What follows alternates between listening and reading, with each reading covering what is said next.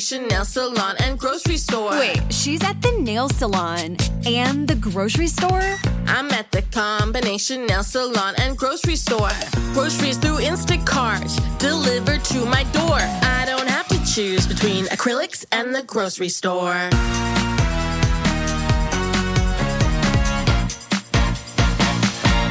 Step into the world of power, loyalty, and luck. I'm gonna make him an offer he can't refuse. With family, cannolis, and spins mean everything. Now, you wanna get mixed up in the family business. Introducing The Godfather at ChumbaCasino.com. Test your luck in the shadowy world of The Godfather slot. Someday, I will call upon you to do a service for me. Play The Godfather now at ChumbaCasino.com. Welcome to the family. VGW Group. No purchase necessary. Void where prohibited by law. See terms and conditions. 18 plus.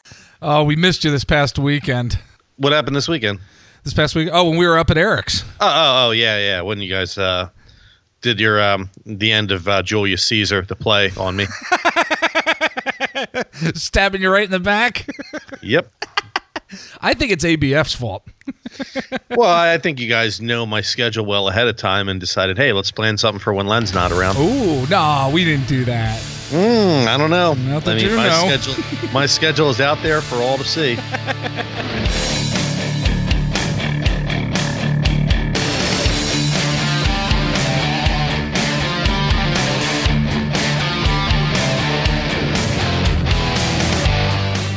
what's up, everybody? You are listening to the Philadelphia Sports Table Podcast Show, the longest running weekly Philly sports podcast show in the world. Thanks so much for joining us this week.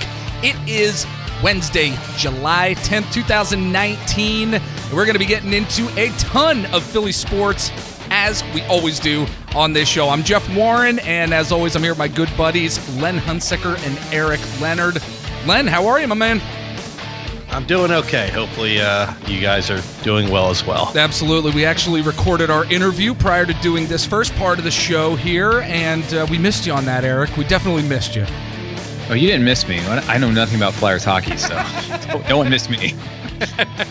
No, we definitely did miss you, but uh, we do have a jam-packed show, and we got to get into it right off the bat. The interview with Charlie was fantastic, and quite frankly, it was a little over like 35 minutes because it was just really, really good talk and discussion about what's going to happen with this Flyers team right off the bat. Yes, Charlie O'Connor from the Athletic Philadelphia and Broad Street Hockey Radio. That podcast, he is uh, that interview is what we're throwing down on the table this week. We're going to be getting into Sixers talk, Jake Arrieta.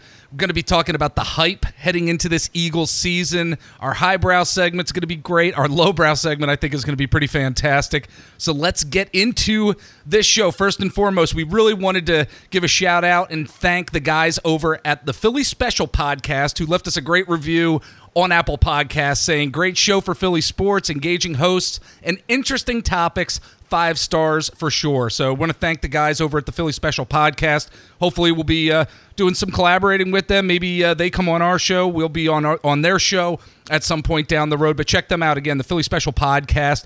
And if you are so inclined, leave us a review, rate the show on Apple Podcasts. We would greatly appreciate that. It does go a long way. And guys, we got some listener feedback from a gentleman named Ryan, and he asked us the question greatest baseball player to never win a championship. He says, I was wondering what you guys thought about this. The two names that come to my head are Tony Gwynn and Ken Griffey Jr. Love the show. Regards, Ryan. Ryan, thanks so much for emailing us. You out there can email us too. Feedback at PhiladelphiaSportsTable.com. We'd love to hear from you. Read your email as we just did with Ryan's. And for me, guys, it's Ken Griffey Jr. I mean, it's no secret. I've talked about on this show how in the AL, I kind of still root for the Mariners. And that goes back to my days of loving Ken Griffey Jr., what he meant to the game. He wasn't one of those steroid taking guys, as far as we know, and I do believe that he was not. But what a dominant, dominant baseball player in so many ways. And I, I do think he's probably the greatest to have never won a championship. Len, what do you think? Uh, Do, would you agree that it's Ken Griffey or might it be Gwynn? Well, I thank Or you somebody Ryan, else. for the question. Yeah. But uh, how do we know he's a gentleman? You called him a gentleman up front. Well, I don't know. Don't, I'm just I'm kidding. guessing. Um, I'm I'm going to go uh, a little bit older, um, and and either of those are good choices. First of all, uh, Griffey or Tony Gwynn. Uh, I will probably go Ted Williams. Uh, he never won Oh, one. there you go. Um, you know, the, the they had that run there where you know, un, oh god, Boston didn't win anything. Um, I'm just kidding. Uh, but yeah, he. I would say probably Ted Williams. Ted Williams. I think that's a good pick. What do you think, Eric? Oh, boo hoo! Boston didn't win something. uh, I, I, a bunch of names popped into my head, uh, and dif- just from different eras. Ted Williams was one. Ernie Banks, Don Mattingly, Rod Carew. you Yeah. know, for these '80s. Um, I got to say, uh, th- the two that really struck with me, and Ken Griffey's a great one, and he. I don't. I don't know how the Mariners didn't win one while he was there with those lineups. I was just know. um, but the, and one of them is a Mariner. Uh, Ichiro never won a, a, a Yeah. title, and that that that stinks just for how great he was. And here's here's actually the first name that popped in my head, even though he's one of the most hated baseball players in history. Barry Bonds never won a, a title. Yeah. I mean, we all know the the controversy around him, but man, he he was so good for so long before that nonsense, and for him not to win anything is just kind of crazy. Absolutely. Well, Again, speaking of Oh, um, okay, hated uh, hated guys, Ty Cobb. Although he did win the championship of going into the crowd and fighting fans. he did, and being the worst racist. Yeah, being a horrible racist. Yes. He won that championship too. Again, feedback at PhiladelphiaSportsTable.com. Shoot us off an email. We'd love to read it here on the show. But, guys, really want to get into some Sixers talk because we now know news came out this past week. Kawhi Leonard's going to be heading to the Clippers. And at this point, what does this do for the Eastern Conference? And right now, it seems that there are three teams that will be contending this upcoming season for that Eastern Conference supremacy. You've got the Milwaukee Bucks, the Brooklyn Nets now, of course, because of Kevin Durant, Kyrie Irving, and of course, our Philadelphia 76ers, guys. The Kawhi news was so huge. And I know, Eric, you and I talked this past weekend when we got together with our families just about how incredible this now is for the Eastern Conference and just how it really kind of shook up and, and even even out in the West, how the what this does for the West. But in terms of top teams, I mean, I'm thinking the Sixers are actually a top two team at this point, if if not the team in the Eastern Conference that uh, is going to be heading into the playoffs potentially this coming season. You'd agree, probably, right? Uh, I, I'd put the Sixers number one, uh, kind of like right now as they're structured, and the rest of the teams. I, I'd put them number one pretty easily. I appreciate the article and the writer, this points he was trying to make, but I don't agree at all that the Nets are contenders this year without KD. Um, they swapped out D'Angelo Russell for Kyrie Irving, which is an upgrade, um, but they brought in DeAndre Jordan and Garrett Temple. Like those were their other two moves. Like I, the way that team is constructed, like does that scare you at all? Like, I, no, no. it, it doesn't scare me either. I, they're going to be better, but I, I wouldn't put them as contenders. When we played them, you know, they took us six games, but I was never in fear that we were going to lose. Uh, we were going to lose that series. Uh, and for the Bucks, I think replacing Brogdon with essentially Wes Matthews is a huge downgrade for that team. Um, he, he, Brogdon was a legit defensive player, and uh, his offensive he, he, he could hit three pointers. Matthews just can't even replace ten percent of that defensively. Honestly, I think Boston is going to be really good. Again, have- yeah. and they have plenty of assets to make a move during the season for the you know that eventual unhappy superstar. Uh, and I, this is the one team I think could get scary again. I, I think don't count out Toronto. I, I don't think. I think it's still on the table. that Uh, a jury, Masai Ujiri is going to make a move. He's one of the best GMs. He's not afraid to try anything. I'm very intrigued with what's going on in OKC and what happens next with Westbrook. I, I honestly think that could be a landing spot for Westbrook in Toronto. Um, they could flip. They could Oh. easily. They could flip Lowry's expiring contract and a pick or two for Westbrook. It'd put OKC in a luxury tax, and you replace Kawhi with obviously not. You're not getting the same player back defensively, but you have another superstar there, and then you have some room to maybe maneuver. I, I, I would not put that past Toronto, and that might put them up in like the three spot ahead of Boston. Okay, Len, 76ers, a starting group. We know it's going to be Richardson, Tobias Harris, Ben Simmons, Al Horford, Joel Embiid. Then you've got second year guard Zhaire Smith, we know is voted most athletic player in 2000 or during the 2018 NBA draft process. And we've seen him doing some pretty nice things so far this summer. Sixers have to be right at the top in the Eastern Conference. But as Eric's saying, it's really going to be interesting to see what other moves are made by these other teams. What are you thinking at this point? Yeah, I, I mean, at this point, I, I, yeah, there are three teams. I think it's the Sixers, the Bucks, and the Celtics. I, I don't, I don't, I'm not as scared of Toronto if they were to get Westbrook, only because I, I just don't think Westbrook is a winner. Um, I, I don't know if he's enough to, you know, to take that team to the championship. Um, I think that this should be, you know, the Sixers' year. I don't like James Ennis today coming out and saying we're going to walk to the finals in the East. Um, that screams of dream team, uh, you know, for for you Eagles fans out there, that that kind of talk. But I do think that um, that the Sixers are probably. Eric, would you agree? Like, d- does this year have a bit of urgency to it with the Sixers? Like, do they need to get there this year? Uh, I'd say when you sign a, a 33 year old power forward to 100 million dollars, yeah, that's there's some plus this is the year, and I'm not saying that you know KD is going to be the end all be all, but you've got a year without having to contend with him completely. It feels yeah. like you know it's got to happen this year. Oh no, it, it, definitely flipped when, and it definitely uh, it got even more urgent when Kawhi went went west. That oh, was oh, absolutely yeah. Now it's you had a two year window. They still have a two year window, but now this year is just huge, especially without KD.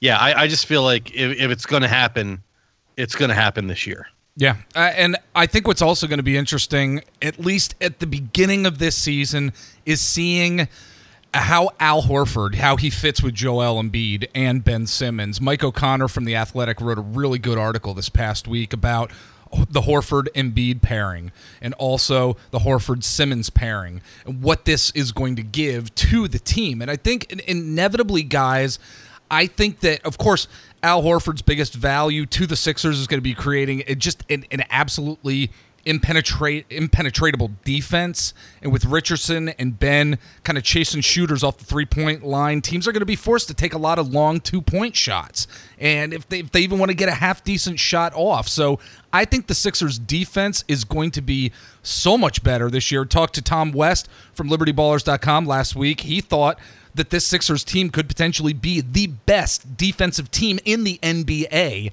And what this does for Ben seems to fit Ben pretty ideally. Hopefully, you know, his passing opens up a little bit more.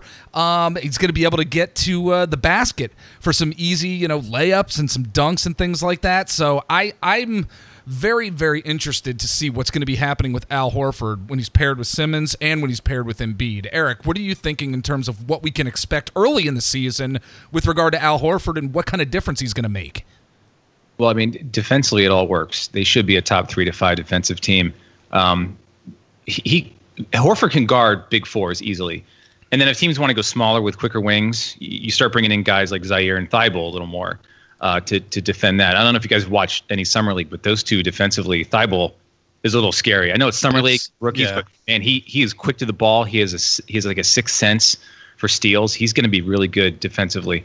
Uh, offensively, Horford's slow first step at this point of his career is a little concerning, but he can hit open threes, and and then if he's not open, he can kick to Richardson or Harris. While one of them will be open, do like they'll be open when Embiid is double teamed down low like teams can't leave one defender on Embiid when he's like five feet from the basket. It's ridiculous. So they're going to have to pick their poison in that scenario, and hopefully Richardson and, and Harris can uh, can pick up the slack and hit some threes. Um, and I've been saying since the signing that this addition would help Embiid the most, but I I think the article makes a really good point that it might be Ben who benefits more. Uh, if you remember the 2017-18 portion of the season when Embiid was out, and Ben was running the show. Ersan kind of played the role that Horford will be playing like during the entire season. And let me let's face it, Horford is ten times better player than Ersan Ilyasova. Um, it, it, allows Ben to just destroy in transition because Horford can lay back for a three at the top of the key instead of clogging the lane. And in both cases, his addition helps this team on both ends.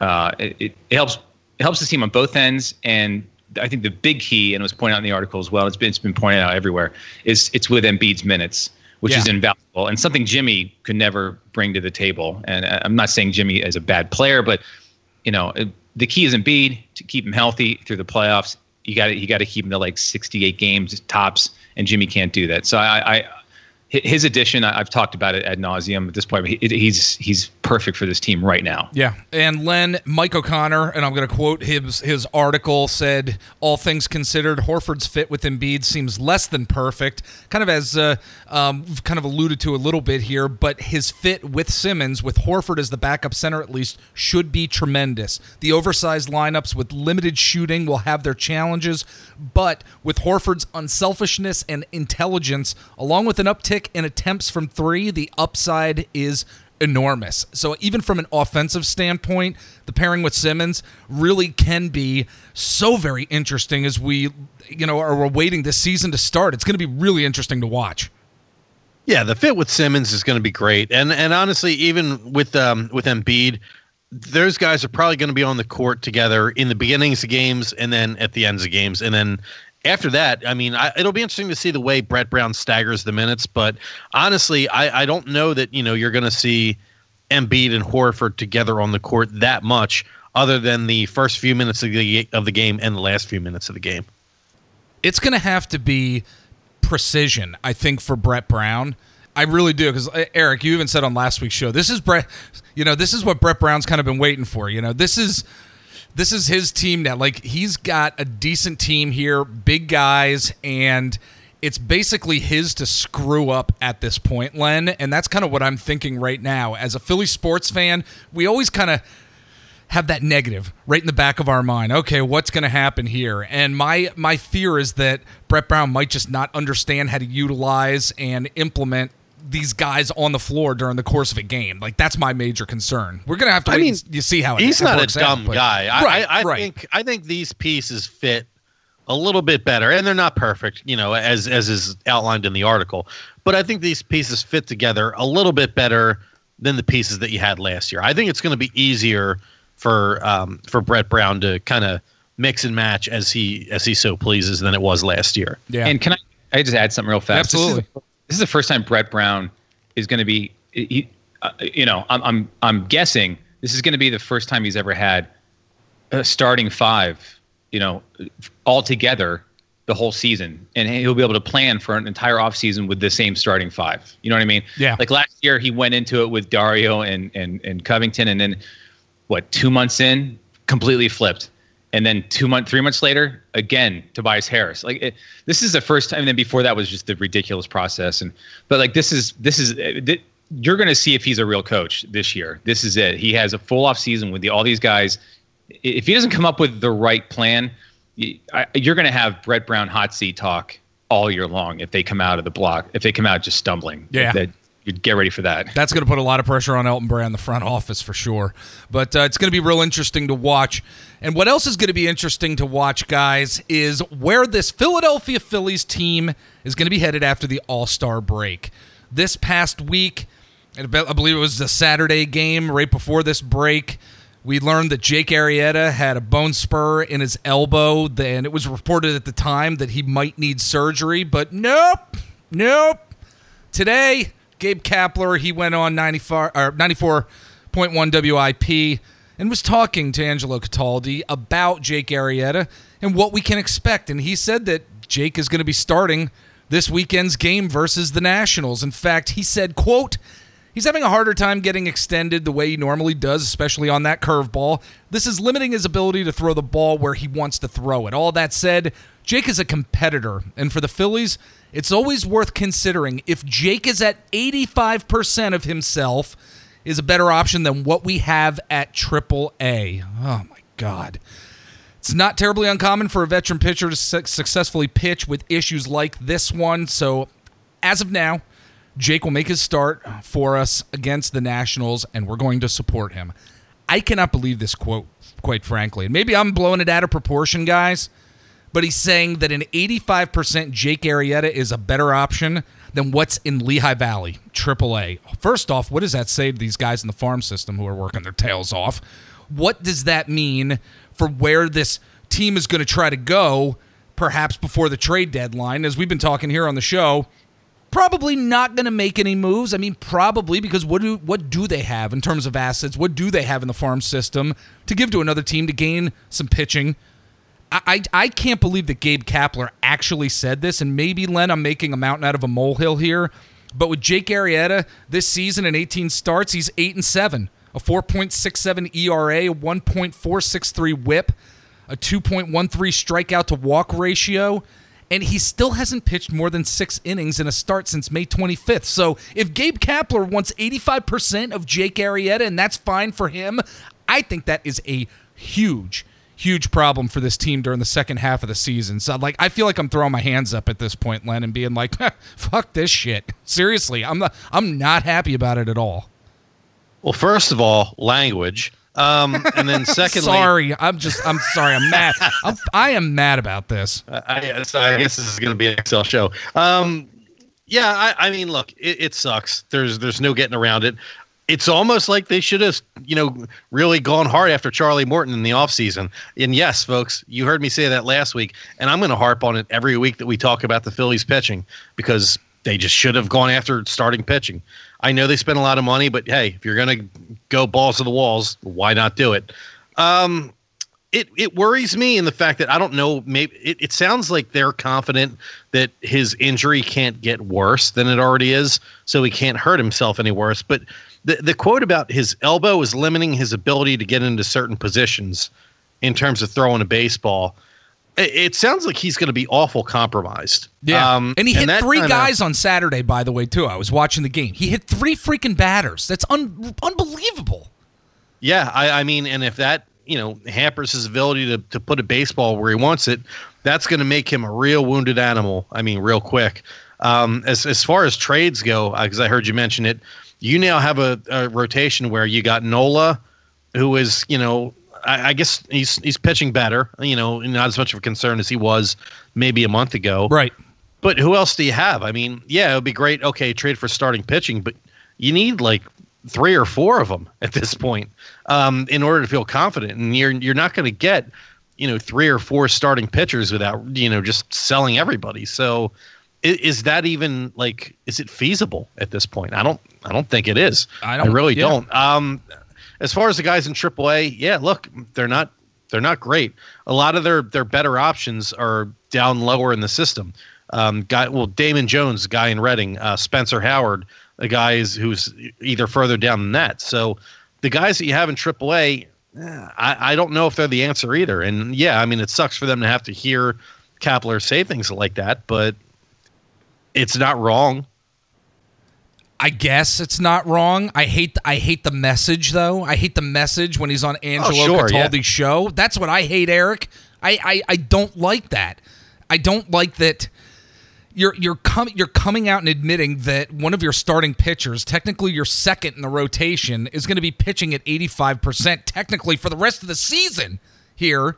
You know, and meanwhile, yeah, we we saw some good stuff from Zach Eflin earlier this year. At this point, like he's he's fallen off a cliff. His win win loss. He's seven and eight, three point seven eight ERA, and I, I I hate I hate it coming from the manager that yeah you know what our number two here he's he's he's at 85%. I, I just I don't know, maybe maybe it's just because I know the season's basically gone at this point that I am so downtrodden about this particular quote and just Gabe Kapler's ability to not seem too too concerned about it. Maybe he is, but of course, he, of course, he needs to be optimistic, upbeat when he's on the radio talking about this. I'm just kind of all over the place on this, Eric. What are, what are your thoughts on this? Do you kind of say or upset at all with Gabe Kapler saying this at all?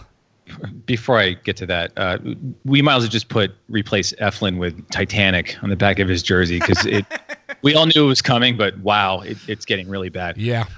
Honestly, it, it, is an 85% Jake Arrieta like actually 55% Arrieta at this point of his career? Like, we watched the game together Saturday, and if that's a compromised Arrieta performance, I don't want to see another one because you know he went four and one third inning and he struck out four, gave up three.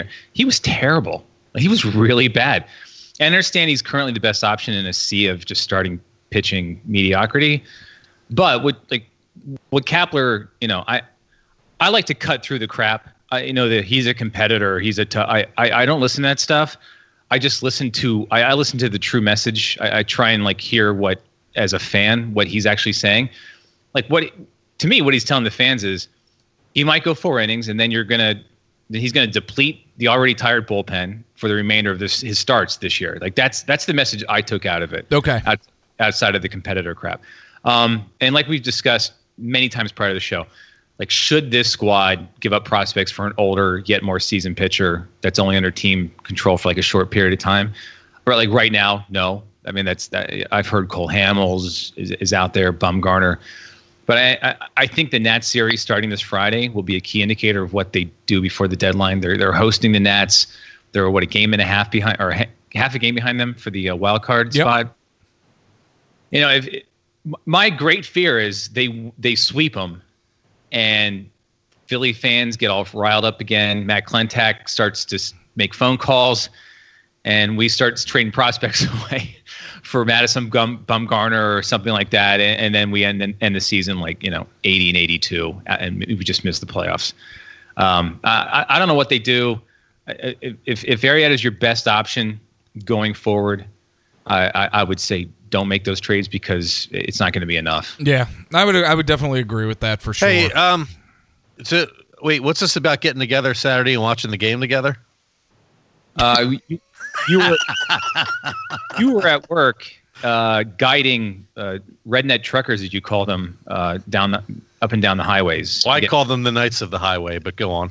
yeah. Uh, Guiding I- commerce throughout the United States. I know what you actually call them. So Well, I've basically thrown my hands up at the Phillies at this point, but I do know in the back of my mind that the Philadelphia Eagles season is coming, and that makes me incredibly happy. So, what we wanted to talk about also this week on the show is outside of Carson Wentz, what player, position, or unit has the biggest hype heading into the 2019 season? And, guys, for me, it has to be uh, a gentleman named Dallas Goedert. I cannot wait to see the steps that he is going to take from what we saw last year. And last year was a very, very small sample size. Yes, he played all 16 games. He caught 33 balls on 44 targets, had only 334 yards. Uh, receiving, he averaged 10.1 yards per reception, but he did have four touchdowns. We're going to see those numbers increase this year. To what extent, of course, we're not sure, but I cannot wait to see Dallas Goedert out on the field, the 12 personnel plays that Doug is going to put into place to really just shake things up against opposing defenses. I hope we see even more 12 personnel as I was uh, talking to Ed Kracz on our Patreon platform this past week uh, on the Table Talk Show. Again, patreon.com slash Philadelphia PST. Check out our Patreon platform. Uh, a lot of great interviews, a lot of great shows that we do over there as well. But I can't wait to see Dallas Goedert this year. He's going to be, I think, a real spark for this offense. And he's got good chemistry with Carson Wentz. He just does. And um, I knew Eric was just going to send me that text and us that text. So, with that being said, I'm going to throw it over to Eric about what uh, Eagles player, unit, position that he thinks has really the biggest hype heading into this 2019 season. Go ahead, buddy. before I went real inside, by the way, right there. Nobody knows what I'm talking about. No, If you didn't send that text, I would have. and before I do, like, there's a whole nother show that goes on during the show, just us texting each other. It's, it's, it's, it's, it's, it's better than the show, in my opinion, but unfortunately, we can't share. Um, It's a great. well, By the way, we are a great multitasking show. We are fantastic with it. oh, it, it's, it, it's, it's horrendous. Like, I'm, I'm amazing at this. Like when I used to work for Verizon, I could do like three things. I, I do six things at a time here. I mean, I'm, I'm amazing at this. I'm the best. I'm the best podcasting parenter in, in history. You are, yes. Yeah. Um, I, I'll say I, I'm, I'm going to go uh, a whole position or unit. For me, like the, the key, the big one this year is the new and revamped running back crew. Um, the, the three names that jump out to me, obviously, are, are Jordan Howard, Miles Sanders, and, and Corey Clement. Uh, the, the running back position last season was just an abysmal wasteland of talent. It was just sad. Josh Adams was your leading rusher on the season. Yeah, exactly. Um, I, I'm highly interested in seeing what Howard and Sanders bring to the table, and if, if this is a big one for me, I, I I don't know what happened to Corey Clement last year. I guess he was hurt. I'm just going to go off the premise that he was hurt. he was. Yeah, there was injuries with him last year. Yeah, but if he can bounce back after just an atrocious 2018, that was preceded by. I mean, I people forget. I think. A, a 2017 where I thought he was the guy going forward. He was amazing in the playoffs. Great rookie. He was awesome. Yeah, he went on talk shows, and I, I thought like, man, he's going to be the next thing in this town, and well, he went nowhere last year. So I'm, I'm hoping to see a huge bounce back year, and then Howard and Sanders, obviously, like that's that's just very exciting.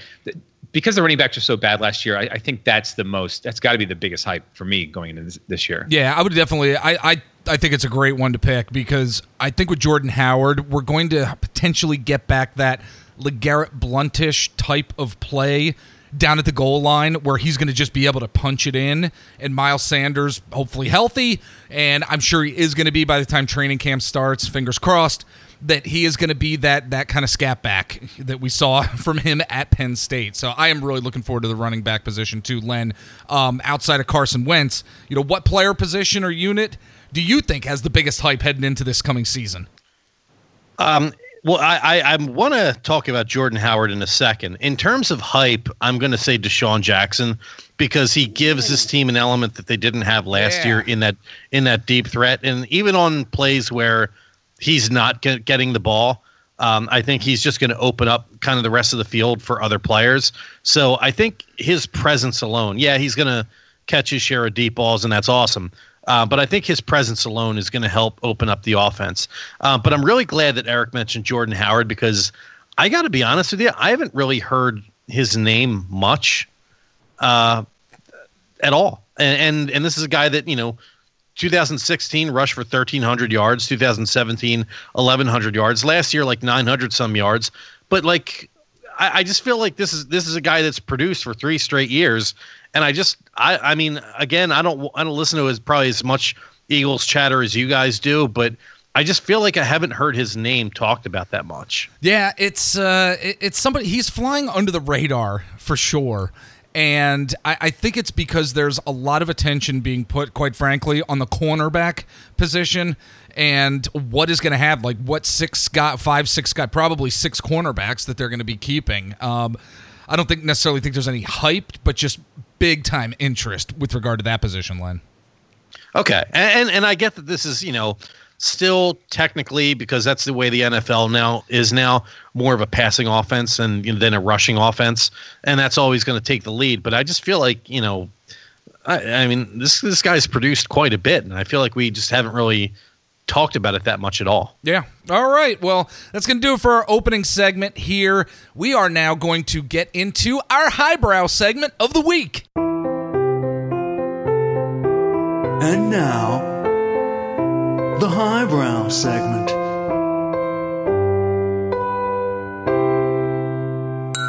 This week on Highbrow, we wanted to talk about the current state of sports betting. There is a lot of legislation, a lot of legislation being signed into law by governors, a lot of states that are looking to legalize gambling and sports betting, I should say. And we wanted to talk about whether or not this is going to be positive for the sports industry overall, or will it have unintended consequences and repercussions uh, more than expected? So I think overall, guys, uh, that the the movement right now that we're seeing with regard to sports betting in a ton of states. I mean, just in 2019, you had Montana that has approved sports betting. Indiana has approved sports betting, and Iowa.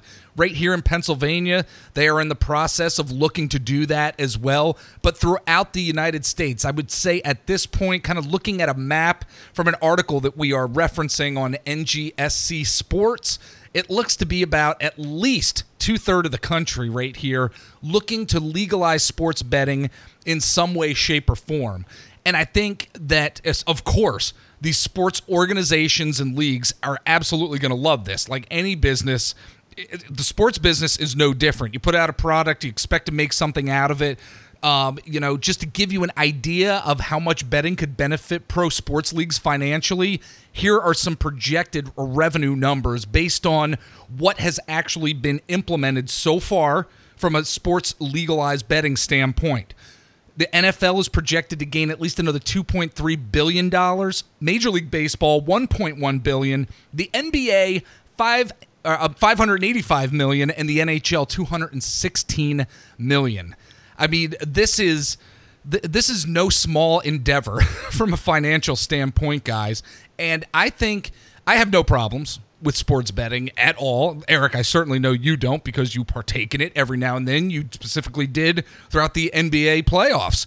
And is this good for sports overall? I do I think it's good because I do think there is going to be even that much more of an interest from people because they will have a financial interest inevitably. So, Eric, what are your thoughts on this? Uh, good or bad, or do you really end up thinking that it's not going to have much of a difference? But uh, you know, there, there's a lot of there's a lot of sports betting stuff that's going on. Like even in New Jersey, Delaware, Mississippi, West Virginia. You know. Um, we, we, we've got legalized actually we do have legalized betting here in pennsylvania uh, per this article i didn't necessarily even realize but anyway you know what are your thoughts eric uh, per the words of the legendary uh, Judge Smails, good, good.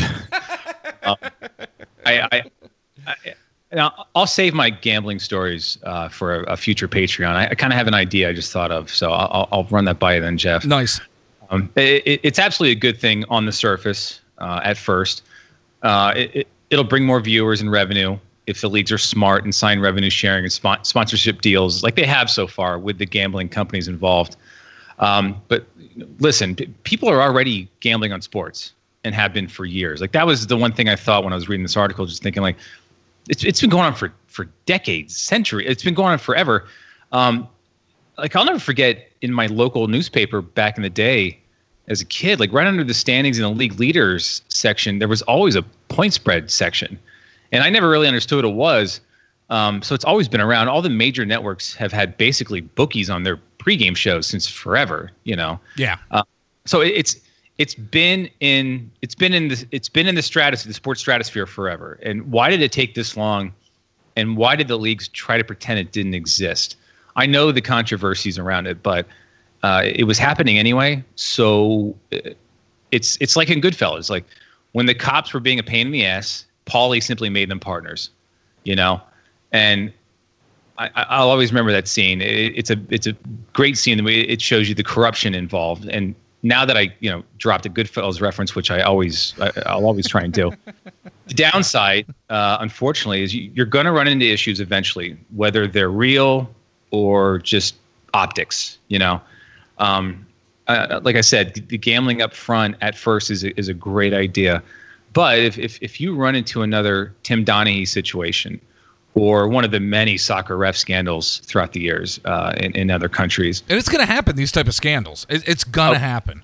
Absolutely. The, the public will inevitably become cynical and question the leagues the leagues themselves level of knowledge and possible involvement whether whether it is or not like i said it's optics uh, whether it's sane or, or not you're, you're like like with the sports you know you're not just messing with people's sports fandom and emotions anymore. Uh, now you're messing with their money, and that's just a whole different ballgame. Yeah, you know. So if you run into a scandal post uh, legalized gambling, it could really, really get ugly. But in, in summary, it, it, it's it'll be a hit at first. It it, it already is. Uh, I partook. It's a blast. It, it's uh, I, I think a legal sports book is opening up like ten miles from down the road from me soon. Um, and what? Yes, exactly.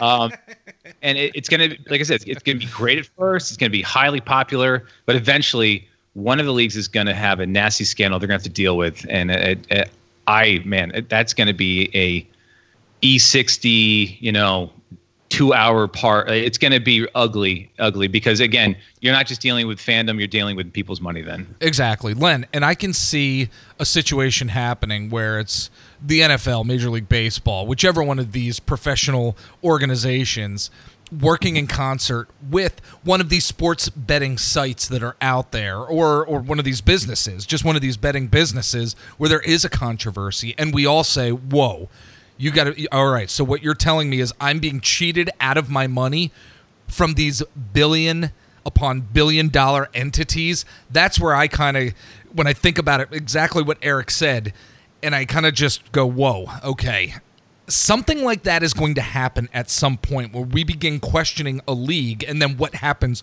to that league based on potentially billions of dollars being at stake so that's what that's my concern about it well, yeah, there's always going to be those concerns. Look, a scandal is going to happen.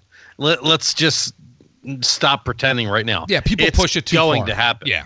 But you know, to your point about generating interest, look, you know, there, there's nothing that's going to generate your interest more in a game than if you have a financial stake in it. So there are people that uh, it, it's going to happen. Um, you know, eventually.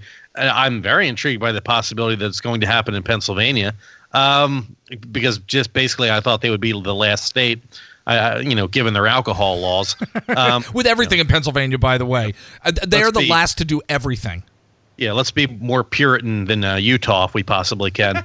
but um, yeah, I mean, look, it, there's going to be a scandal. It's it's not going to be good for sports. I don't know which one. Might be more than one for all we know. Who knows? But something is definitely going to happen. But I don't think that's going to be enough to stem the tide because once you open those floodgates, you're not going to be able to put that genie back in the bottle. It's just it's not going to happen. Yeah, I agree completely.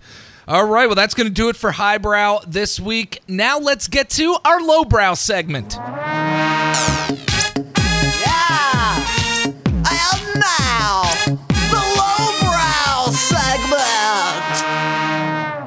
As many of us Sixers and Philadelphia sports fans in general know, JJ Redick, former Philadelphia 76er, took out a full page ad in the Philadelphia Inquirer this past week to thank the Sixers and the Philly sports fans for the great memories that he had. He wanted to say goodbye that way, as many athletes do, many popular athletes do, that do end up leaving the cities that they play in. But this week on the Highbrow segment, we're going to discuss what if a Philly sports player leaving town instead took out a full page ad to blast and degrade the fans and the city of Philadelphia? What players of the past would actually do that based on their tenure?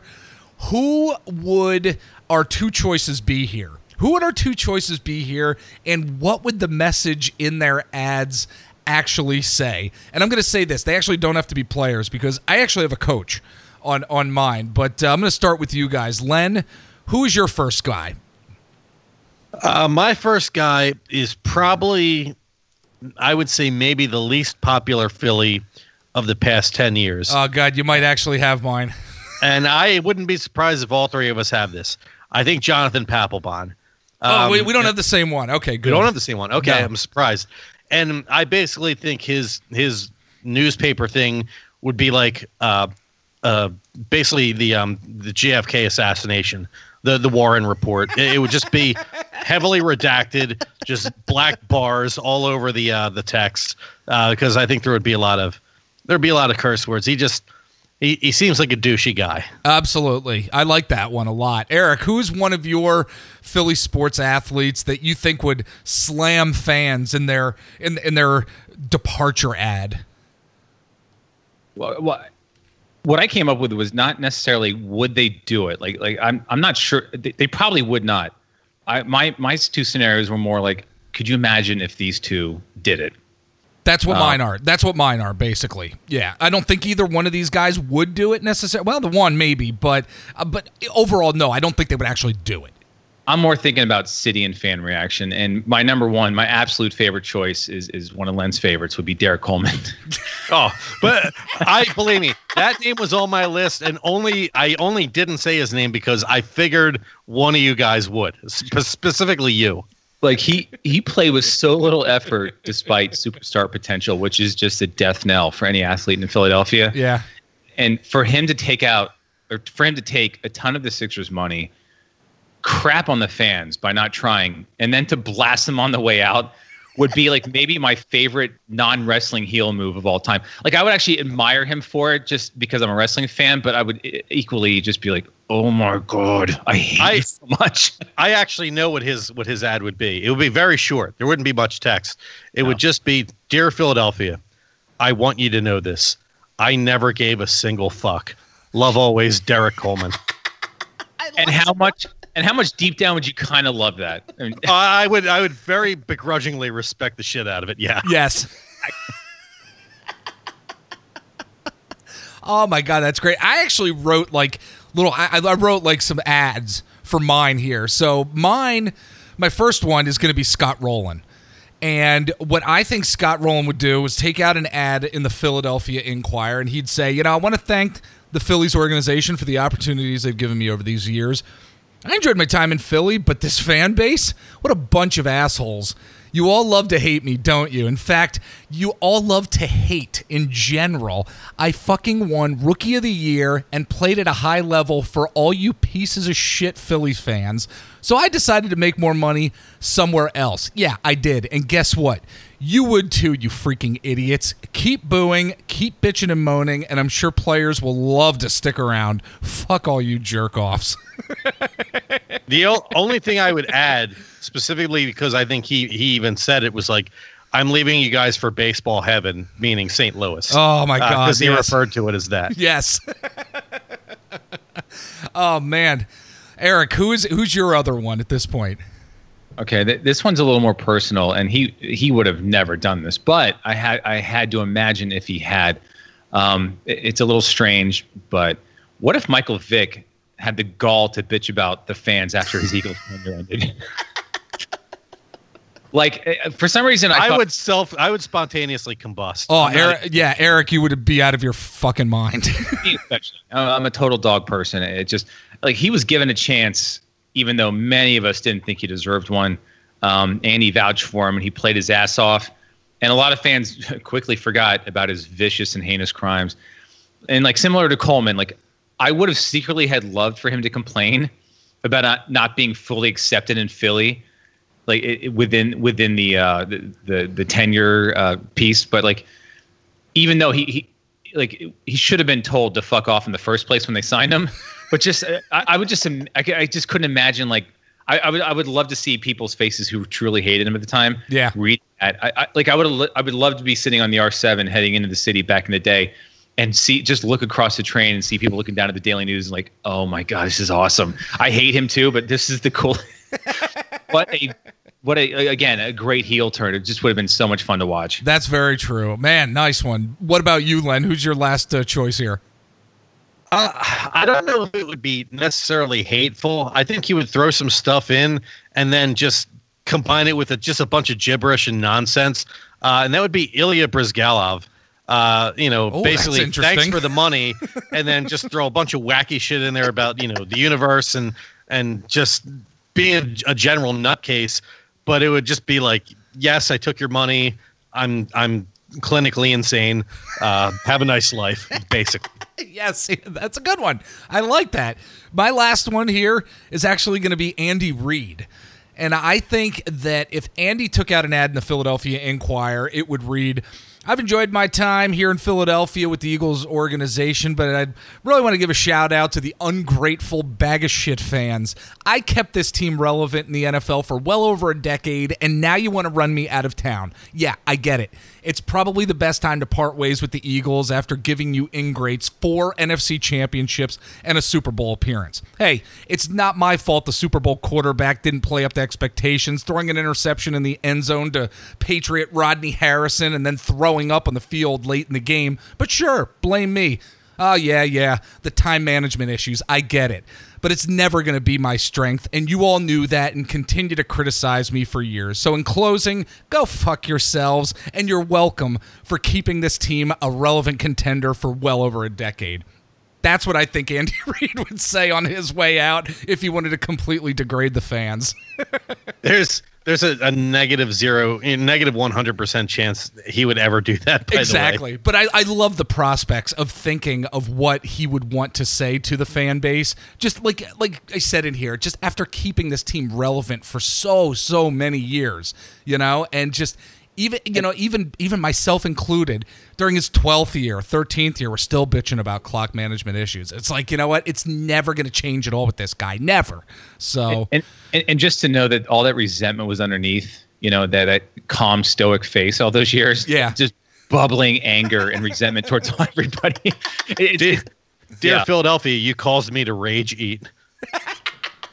it, it, I, I can imagine like if he was in a, a, a soap opera, like the the final shot before the commercial would just be the camera zooming in on his face, just fuming, hatred. Oh, I love it. What a great bit. I love that. We're going to have to bring that one back. That was fun. All right. Well, Eric, we're going to have to let you go here, buddy. Uh, Len and I, we've got Charlie O'Connor here coming up for a great interview. It's what we're throwing down on the table. And now, on the table. He is the lead Flyers writer at The Athletic Philadelphia, also a contributor at Hockey Graphs, and you can hear his fantastic voice. He's one of the co hosts of the Broad Street Hockey Radio podcast, BSH Radio, one of our favorite Flyers hockey podcasts out there. Mr. Charlie O'Connor joining us this week. Charlie, how are you, my man? Hey guys, doing okay. It's good to uh, it's good to be back. It's been a few months, so Yes. uh, good to rejoin the pod. Absolutely. I had Kelly Hinkle, your co host, on our Patreon platform show just a short time ago. You guys are always doing a great job over at the Broad Street Hockey Radio podcast. How have things been going over there? Uh, you know, we uh, we try we try to keep up with all the uh, all the craziness that uh, that involves this particular hockey team. Exactly. And one of the reasons we love listening to you is because you guys bring such a great and fresh perspective on what's going on at any given time with this Flyers team. And I was listening to BSH radio a few weeks ago, Charlie, and you were all having a discussion about how this offseason just hasn't been all that exciting in terms of talent acquisition. And I completely agreed with you all and how this Flyer or how this Flyers organization, they're going to just need to, the team is going to need to come out of the gate winning for fans to have any interest in this team. Completely agree. But last week on our show, we were talking about this topic.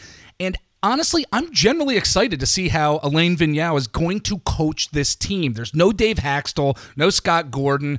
Things are now, there is a foundation in place, it seems, at this point. It's a new coaching era. And with that, I think there should be more promise and intrigue from the fan base. At least that's how I'm thinking about this. And I think there's something to be said for a certain excitement level that provides Flyers fans heading into this season just from the sheer coaching perspective.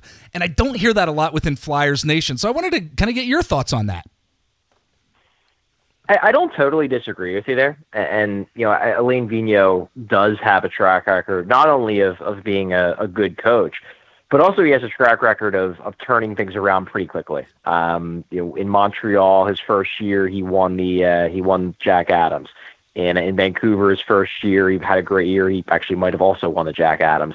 And uh, and then his first year in, in New York, he took them to the Stanley Cup final. So there is a track record of him doing a very good job, particularly at the start of his tenure in, in a new place. So that's something to be excited about.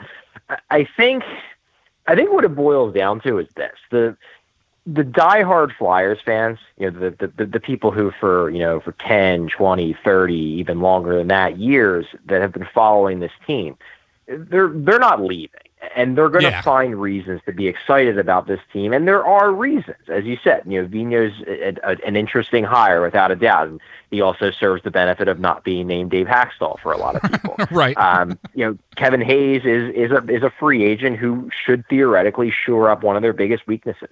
Um, the kids are going to be taking larger roles. Carter Hart is going to be in his first full NHL season. There are reasons to be excited if you're a if you're a diehard Flyers fan. I think a lot of the diehard Flyers fans, by the time the season starts, are going to convince themselves that this team could be pretty good this year.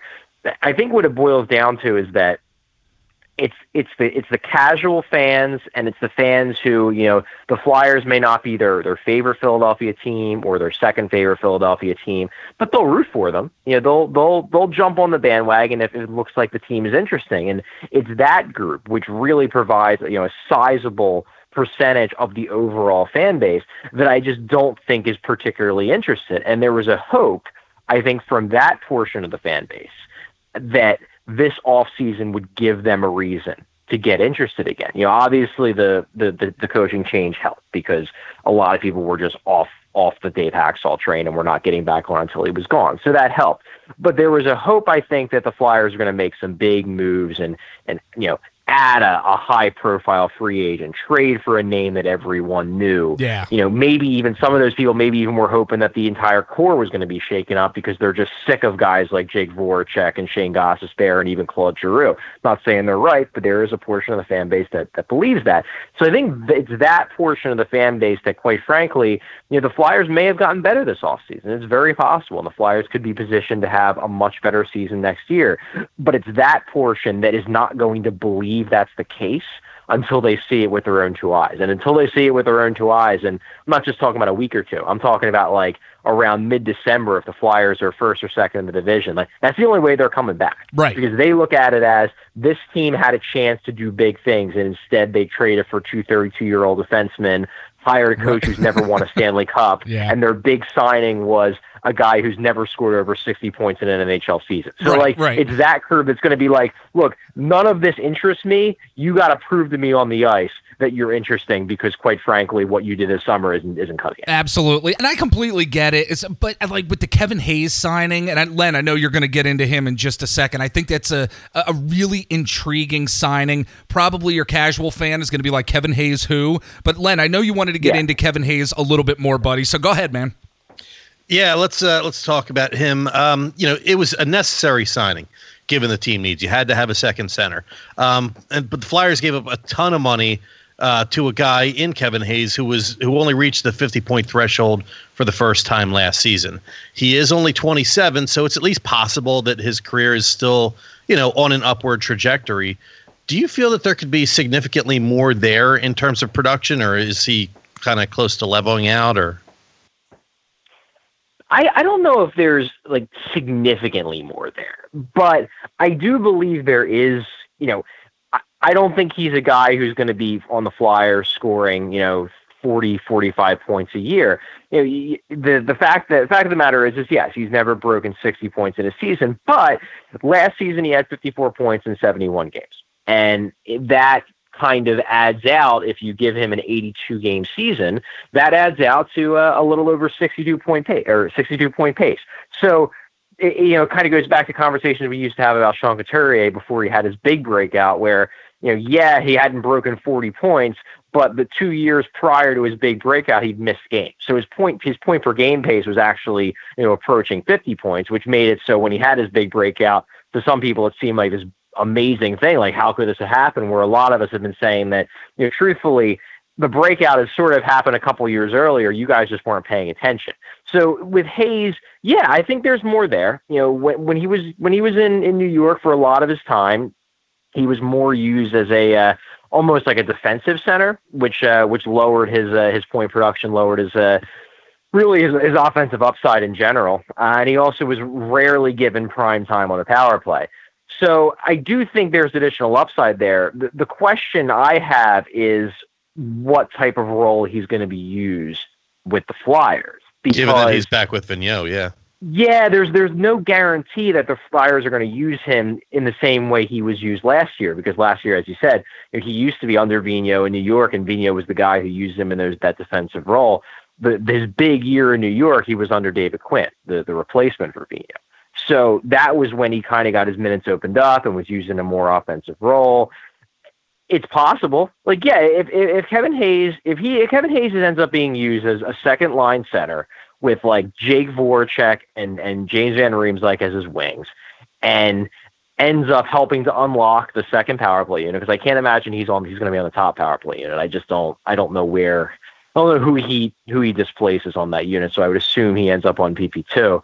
Yeah, then the offense could be there, and he could be a guy who gets you, you know, fifty-five to sixty-five points, and that would be great. It's just it's just hard to know how he's going to be used until we find out how he's going to be used, and it's legitimately possible that he could kind of be used as more of a like defensively oriented complement to Nolan Patrick, who gets the softer minutes and is given, you know, put in a position to score because they're hoping to develop him into that kind of center. I don't know. I don't know how it's going to play out. I do believe that Hayes, from a, from an efficiency standpoint, is going to be good. Like I, he he's always scored at five on five at the rate of either a low end first liner or a high end second liner, and I don't see any reason why that's going to end. I just don't know in terms of raw numbers what kind of upside he has in Philadelphia because I don't know how they're going to use him. But it's possible. I think he's a good player. And, and as you said, they needed a second line center. There weren't a lot of second line centers on the market, and they got one of the better ones. So it's not a signing I hate, even though they probably spent you know a little bit too much money on him. But you had to to get him, so that was the justification. I just I, I don't know he's not the kind of guy. Let me put it this way: if I'm drafting a fantasy hockey team, he's not the kind of guy I'm going out of my way to draft, just because I don't know what his raw numbers are going to look like in Philadelphia. But yeah, there's there's plausible upside there because he's a good player. As as he gives you, like you said, low first line, maybe high second line production. I mean, I, I think that's all anybody asks for, and really, you only need that for hopefully a couple years until Nolan Patrick is ready to usurp him in that two C role.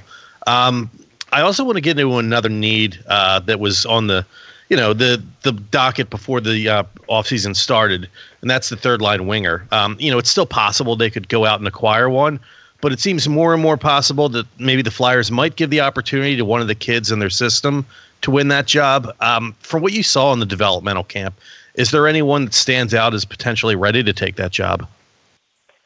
Yeah, there's a few guys that uh, that I think will be in the mix. Uh, we actually talked about this this week on uh, on BSH Radio. That the the fascinating part about this open three three wing job is that basically, like, there's a lot of different paths they could take because there's there's five guys who have been named, and I think there's actually six that are plausibly in the running uh, that you know weren't on the roster last year that could be on the roster this year at forward to take that open spot and they are Morgan Frost, Joel Farabee, German Rubtsov, Mikhail Vorobiev, who was on the roster briefly last year, uh, Nick Aube-Kubel, who was on the roster briefly last year, and Isaac Ratcliffe. So those are six guys that could plausibly take that spot. The thing is, is that they they all wouldn't be necessarily taking that spot. Like what there's yeah, there's there's only the third line wing spot open, but plausibly Scott Laughton could fill that role. He filled it at times last year. He moved up the lineup and jumped into a third line wing role. That would plausibly open up the fourth line center spot. So, you know, let's say out of those six players, Mikhail Vorobiev has the best camp. You know, you might end up filling that open spot by saying, okay, Scott Laughton, you're a third line wing, and Mikhail Vorobiev, you're a fourth line center. Boom, there's your bottom six. By the same token, if Morgan Frost has a killer camp, he obviously can't play center because you're not going to put him at fourth line center. That's just dumb. He, he needs he needs minutes because he needs to be playing in a, a more offensive role. Yeah, yeah. So you're probably you're probably going to put him at wing, which therefore puts you know makes him the third line wing and whatever. So it's just there's a lot of different paths this could take, and then therefore Scott Laughton stays a fourth line center, and there's your there's your bottom six. So it's going to be a fascinating camp because there's a lot of players at different stages of their respective developments that are going to be battling for what at first glance seems like the same spot, but in reality, it's not. In reality, they're battling for different spots, but they're all still kind of competing against each other because I think the way it's going to, I think the way this whole thing is going to work out is basically like, okay, you're all competing. Yeah, you're competing for different spots, but we're still going to pick the person who's perform who's performing the best in camp. It's just going to be who can provide us the most value in the role that they take on. You know, the, the, the most exciting option in my mind is is Frost, and and, and Oh, yeah. I'm, I'm a huge I'm a huge Joel Farabee fan. I think Joel Farabee is going to be, be a great NHLer. Oh yeah. But I but I think that I think that Morgan Frost is he just has higher offensive creativity upside, and he's the guy who, you know, Joel Farabee I think is going to be very good, but I think Joel Farabee is going to score his points in a different way than Morgan Frost is going to score his points. Morgan Frost is going to score his points by you know making ridiculous passes and and incredibly gifted maneuvers with the puck and things like that, and that's the kind of player that I think the fans would enjoy seeing.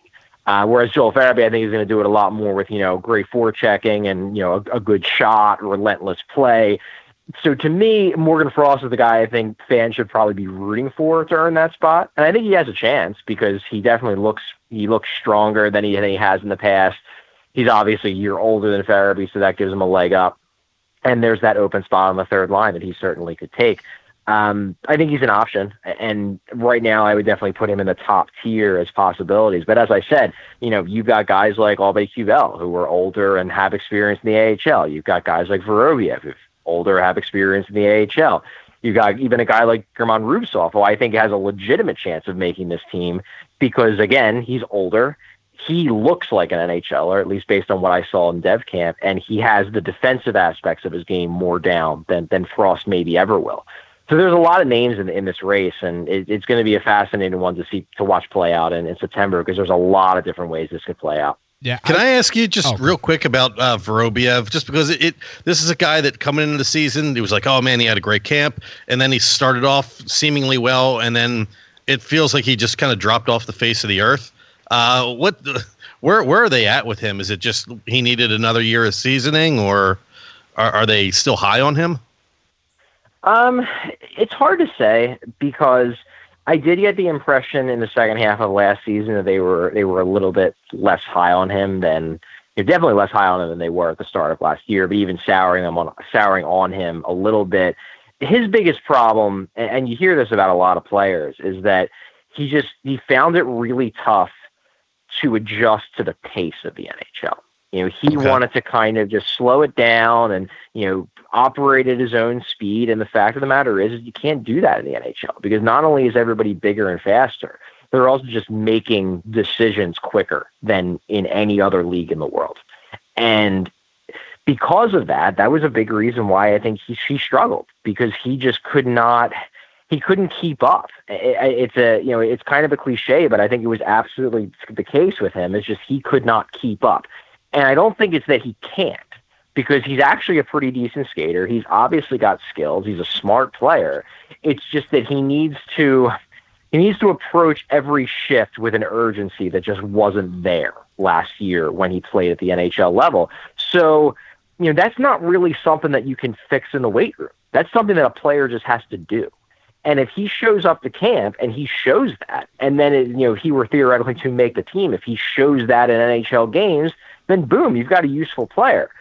But it's just on him. You know, he's just got to make that transition, and some guys find a way to do it, and some guys don't. And it's just you know, it's it's hard to say what's going to happen with a guy like him until it happens because, you know, he could just be a guy who can't make the jump or he could be a guy who turns into a great bottom sixer. I don't think the Flyers are done with him. I mean, Fletcher named him specifically as a guy who, this was a, a couple weeks ago, named him specifically as a guy who will have a shot in camp. So I don't think they're done with him. Yeah. But there's things, there's things he needs to change in his game that the only person that can decide whether they get changed is, is Vorobyev. Yeah. Well, you wrote a really good article this past week on the Flyers developmental camp, Charlie, and how certain players are close with and learn from each other. And I'm wondering, as we look to the future here, outside of the real, real young players at development camp, looking at this Flyers expected roster heading into the coming season, what players do you think can improve on the ice? Kind of just based on their interpersonal relationships with with each other you know how how they can work together due to mutual respect that friendship you know what players do you think might take a big step forward this year based on that interpersonal relationship and even mentoring i guess to an extent you know, the, the, interesting thing about the Flyers, and this is something that, that Scott Gordon actually pointed out. Um, actually, he pointed it out twice. He pointed it out once when he got hired, and then he pointed it out once at the end of the season. Um, one of the first things he said you know, after he got hired was that when, when Dave Hakstol called him, basically after Dave Hakstol was fired, Hakstol gave him a call and was like, you know, you're getting the job. You just want to kind of, you know, number one, want to congratulate you. Number two, just want to tell you some things about the team that you're taking over. And and Gordon said that one thing that Hakstol told him was that, you know, one thing you're going to notice is that this is legitimately a really good group of guys. That you know, I know they're not playing well, but they are a good group of people. And Gordon, at the end of the season, repeated that. He said that, you know, interestingly enough, he basically said that, you know, he was kind of done with pursuing an NHL head coaching job. You know, yeah. he was happy yeah. being an being an being an AHL head coach, and he said that coaching this group of guys basically gave him back the itch. You know, that now he's now he he he's not happy with just being an AHL head coach. Right, he right. wants to be back in the NHL, and he said part of that was that the guy, the, the group he coached in, in New York way back when, when he had his first shot, you know, it was just, it was, said it was just kind of a bad mix of guys. It was a bunch of really young guys and a bunch of really old guys and no one really liked each other. And it was just a mess. And he said, this is a really good group. And I really, really enjoyed coaching them. So I don't think there's really a problem in the room in the sense that guys don't like each other or respect each other there might be a problem with just their ability to push each other to be great. You know, that could be a problem. And I think that was a big reason why they prioritize going after older defensemen like Matt Niskanen and, and, and Braun, because I do believe that they think those guys might be able to instill maybe more of a culture of accountability more okay. than anything else. Just this idea that like this isn't good enough and we need to address a problem and not just everyone's friendly and everybody likes each other, so no one really wants to step on each other's toes. Like I think that, if anything, is something that that maybe needs to be adjusted because I don't think the problem is that these guys aren't friends. I think they like each other. I think they're actually pretty close. You know, obviously you're going to have your cliques, and some guys are closer with other guys than others. But I don't get the sense this is a locker room that's in turmoil. I just think this is a locker room that maybe needs some needed some new voices. You know, where when you know when a team is just in a slump, they just need someone to step up and just say, you know, get you know get your get your shit together Yeah. for lack of a better term. Yeah. and and and they maybe they didn't have the right voices to do that on a regular basis. And i think again that was part of the reason why they decided to bring in guys like niskanen and braun that could maybe shake that up a little bit. Um, but yeah i don't think the problem is is a lack of closeness. I think if if there is a problem it's something else. But i don't think it's that you know there there are teams where everyone's at each other's heels and i don't see that as as this team All right. Again, talking to Charlie O'Connor, lead Flyers writer at the Athletic Philadelphia, contributor at Hockey Graphs, and also co host of the Broad Street Hockey Radio Podcast. Follow him on Twitter at Charlie O underscore con, C O N N. And Len, I'm going to shoot it over to you. I know you want to get into some more Flyers talk here. Go ahead, buddy. Yeah, I just want to get into a couple prospects here since you were recently at developmental camp. Um, they have two prospects in Bobby Brink and Matthew Strome, whose potential rests heavily on whether or not they can improve their skating. Um, I'm fascinated by this aspect of development because it feels like it's the first thing you probably learn when you're learning to play the game of hockey. Um, in your experience, is that something that most prospects eventually figure out? I mean, is it a matter of improving technique, or is it something that you know you only have X amount of natural athleticism, and that's where you're capped out, and you can't really improve beyond that? I think it varies from player to player, and and that's the risk you take when you when you draft a guy who has who comes with skating concerns because sometimes they figure it out and sometimes they don't.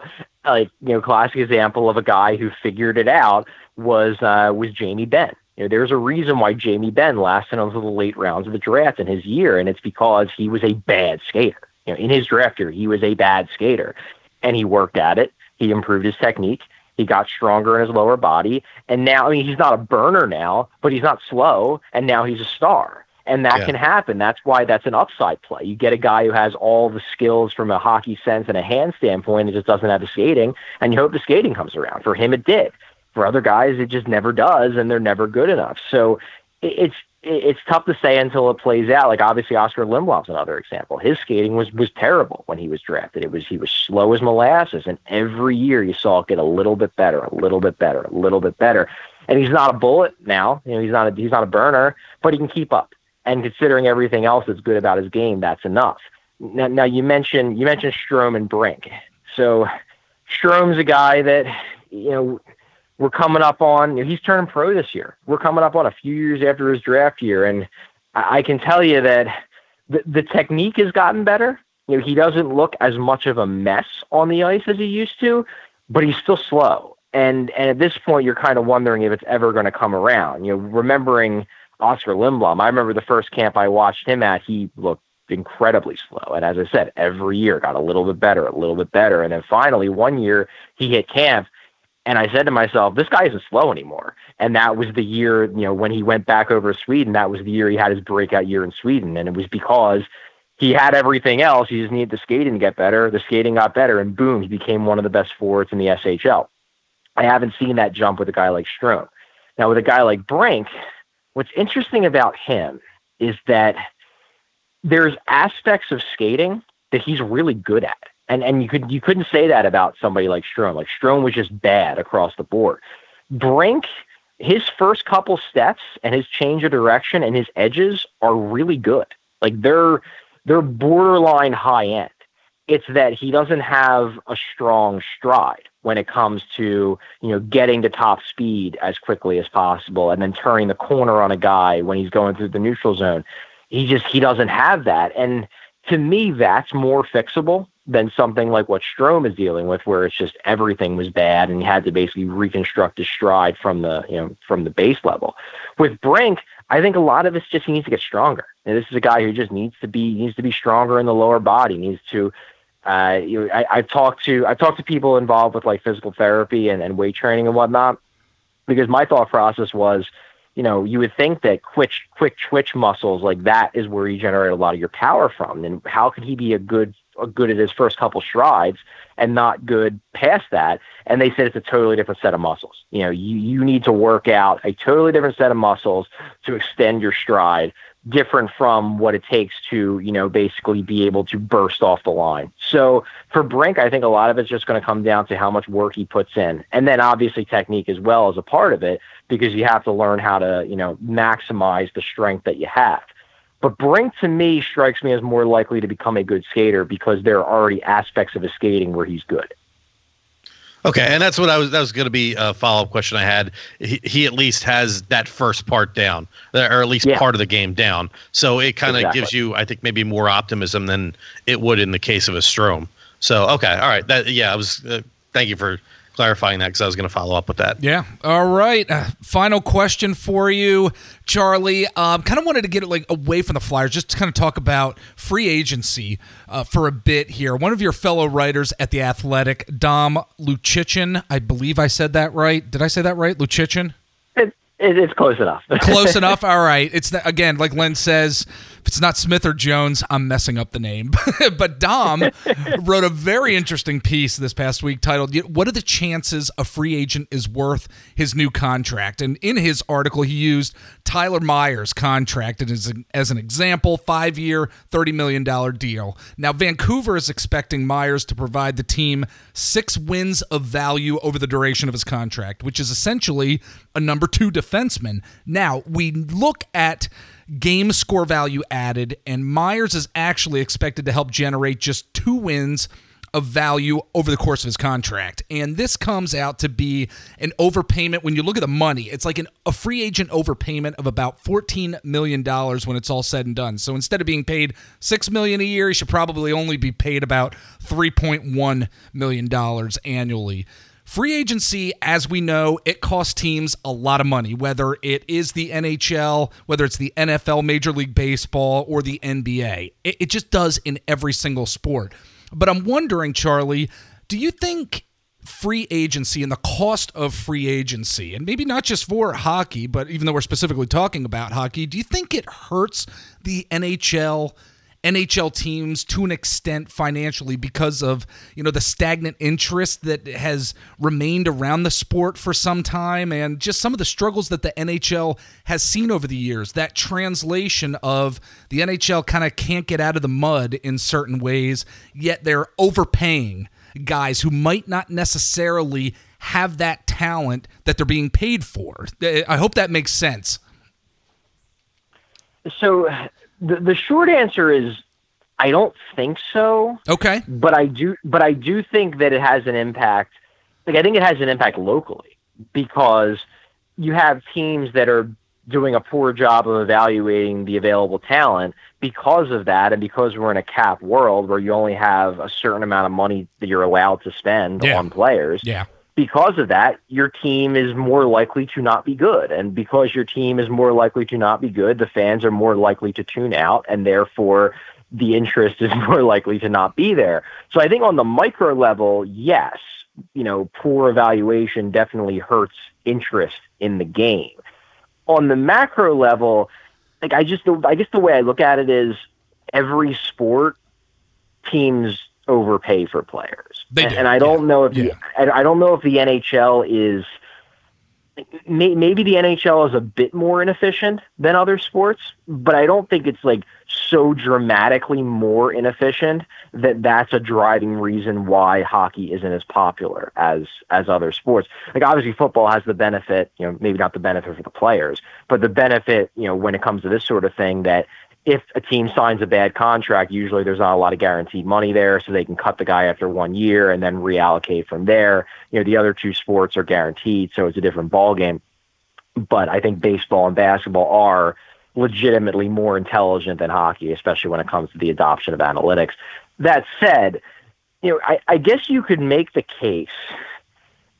You could probably make the case that because teams inefficiently spend their money, then they want to get out from under these deals, and that's part the reason why these lockouts get get created Yeah. because money is being spent so inefficiently that then the teams are like, "Oh my God, why are we spending all this money? This is ridiculous."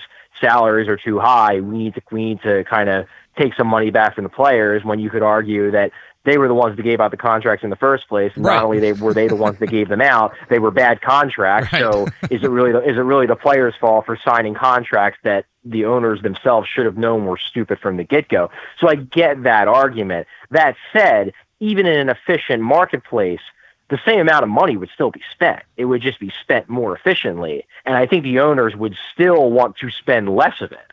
You know, j- just because Exactly, they're spending yeah. money on good players doesn't mean that they wouldn't want to be spending less money. They're still greedy sons of bitches. Right. So they're still, gonna- they're still going to want to spend less money, um, regardless of whether it's and, and, and in an efficient marketplace. Obviously, Right.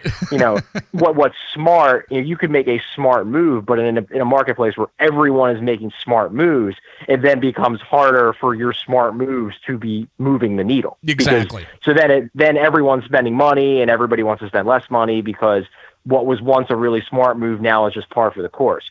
So I don't think I don't think that's necessarily hurting hockey per se. The one thing I will say though is that I do believe that I think if if teams were I think if teams were better evaluating and, and the specific the specific thing I'm pointing to here is defense. I think if teams were better at evaluating defensemen and placed a little bit more of an emphasis on skill rather than guys like Tyler Myers who are basically their their best attributes that they're six foot seven Yeah. and right handed Yeah. um, if skill was more prioritized by general managers and by teams, the game itself might be more fun to watch. And if the game itself was more fun to watch, maybe that sparks more interest. So I- I'll say that there's there's that aspect, but I feel like that would be more of a that would be more of like a long term impact. I don't think that would move the needle dramatically in terms of interest Yeah. one way or the other, you know, over the course of one season. Like if, if hockey just got smart, everybody was, was brilliant and, and, you know, w- knew how to create a perfectly efficient marketplace. Like I don't think hockey would overnight turn into, you know, go from a seven into a 10 when it comes to, you know, enjoyment level of watching games. It Right. would gradually happen. So I don't think that's, I, I don't think it's, it's hurting the game dramatically. I think there's, I- I've always said the biggest thing in my mind that hurts hockey is the the idea of this this idea that we we can't promote the individual. And that that's always been my thing. Because the, the way I look at it is a big reason why the NBA is is so successful these days is because the individual stars are so well known. They're brands to themselves, and everyone wants to see these individual stars. And to me, the biggest problem with hockey, especially the way our culture is, is structured these days and the way sports is structured these days, is that people don't root for teams as much as they root for players. Right, And yeah. the the enti- the entire sport of hockey is built around, for better or worse, is built around this idea of the team matters most. And you can say it's admirable in an old school sort of way, and certainly the people in hockey believe that. But the fact of the matter is, is that it's it, it, it's honestly a disgrace that Connor McDavid is by far the best player in hockey, and you walk down the street and ask the casual sports fan who Connor McDavid is, and they wouldn't know. It. They wouldn't like, know. That's ridiculous. Yeah. And and, Yeah. and and that's a failure on the part of hockey marketing, and it's a fair, failure on the part of Ah. hockey culture. Yes. That someone like Connor McDavid is not smacked in the face of every single sports fan as much as possible because not only is he the best player in the game, he's the most exciting, and everyone should know his name. And the fact that he's not you know ubiquitous in the sports world it's a failure of hockey. It's a failure of the nhl and it's a failure of the game. And until that problem is solved i don't think it's going to matter how much money we're paying tyler myers. Okay, I think it's interesting because we have been talking on this podcast show, Charlie, about the marketing that is done, or I should say, not done by the NHL, and just how the front office just still doesn't get it after all these years. It's a theme we've been talking about over the past couple months on our show here because we see so much promise with a lot of these young players, and not just within the Flyers organization too, but throughout the league. And there's some really good athleticism that's going on, yet we don't know about it because the league just does a terrible job of marketing itself to people who could actually enjoy this sport. It just drives me crazy. you and me both Do you? Um, Sorry. Just real quick. Do you think that maybe McDavid's market has a little bit to do with it, or or is it just doesn't matter where he plays, he'd still be uh, underutilized marketing wise? I, you know, I'm sure it definitely plays a role. You know, obviously, if he was playing in New York, I'm sure he'd be more well known. But by the same token, I mean, every NBA fan knows who the Greek Freak is, and Milwaukee Yeah, that's true. market. So, so like, it's just you know, yeah, it helps if you're in a big market without a doubt. But the NBA still knows how to promote their stars who are in small markets. The NHL clearly doesn't. Yeah, absolutely. All right. Well, we are going to let him go right now. Again, Charlie O'Connor from the Athletic Philadelphia, contributor at Hockey Graphs, and of course, co host of the Broad Street Hockey Radio podcast, BSH Radio. Check out that podcast on all podcasting platforms out there. Such a great listen every single week. Great content there. Charlie, you do a great job at the Athletic Philadelphia. We enjoy reading your material. And my friend, I hope you're able to join us in the future. Be happy to. Thanks so much, guys. Len, I could talk about the marketing thing with the NHL for hours here at this point because I, I've really been thinking a lot about it more because we have been talking about it on the show, and there's just so much to hockey. I think that even the casual fan doesn't get to see in terms of the talent, in terms of storylines. I think they could be marketed so well in order for this sport, and specifically with the Flyers to just get those stories out into the public. It was a great thing they did with regard to unveiling their mascot, Gritty, this past year.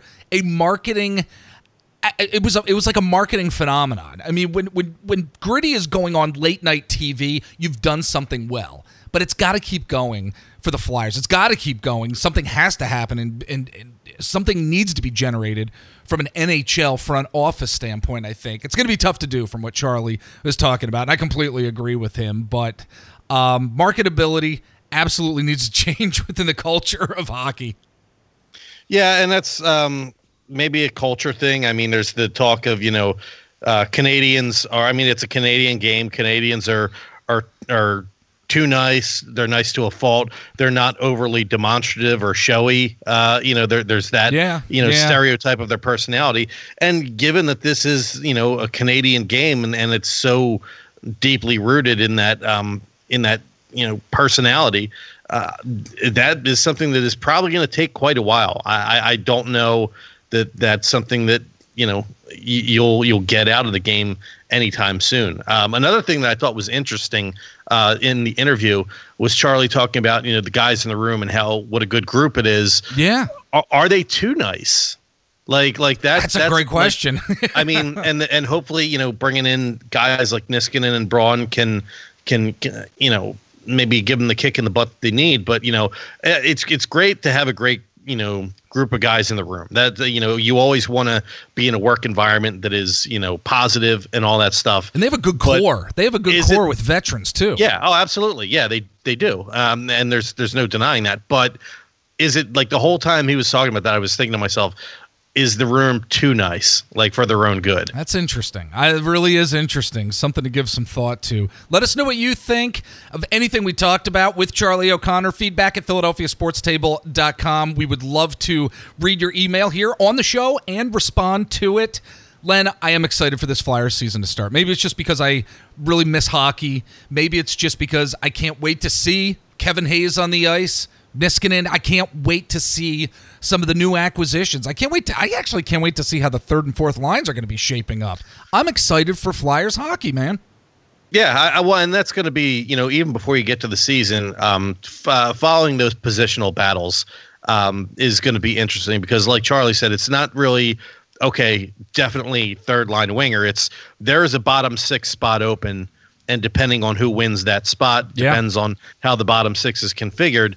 But it maybe that's the better way to look at it, It- rather than though there's a third line winger spot. Is there's a bottom six spot available, and Yeah. that's that's what the spot is. So um, I think before you even get to the to the regular season, uh, watching that battle unfold is going to be perhaps the most interesting thing of all. Absolutely. It's going to be interesting. It's going to be fun. That's going to do it here for us this week at the Philadelphia Sports Table Podcast Show. Make sure you're following us on social media, of course, on Twitter at Philadelphia PST. You can follow me on Twitter at Jeffrey underscore Warren, Len at Len Hunsicker, and Eric at Brick Pollitt. Uh, speaking of Eric, wasn't on during the interview there, huh, Len? oh, Yeah, well, we'll we'll see, we'll see if he's on tonight when we record the first part of the show. yes. we'll see if that happens. but uh, also follow us on, try to say, like our Facebook page and follow us there on Facebook and Instagram at Philadelphia Sports Table. And of course, subscribe to our YouTube channel as well. Got to get some new content up there. I've, I've been saying that now for months. So I promise it's going to get up there, people. It will. Any final thoughts, Len, before we head out this week? I have none. None? Sounds good to me. Take care, everybody. we will catch you next time.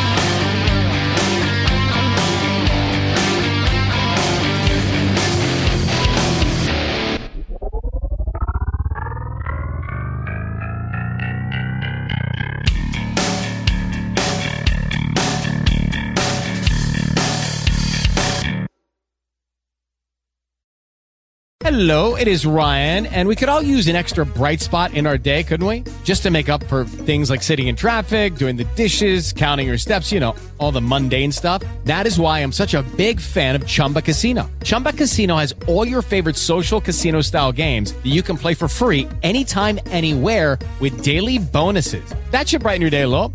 Actually, a lot. So sign up now at chumbacasino.com. That's chumbacasino.com. No purchase necessary. Group. Void were prohibited by law. See terms and conditions. 18 plus.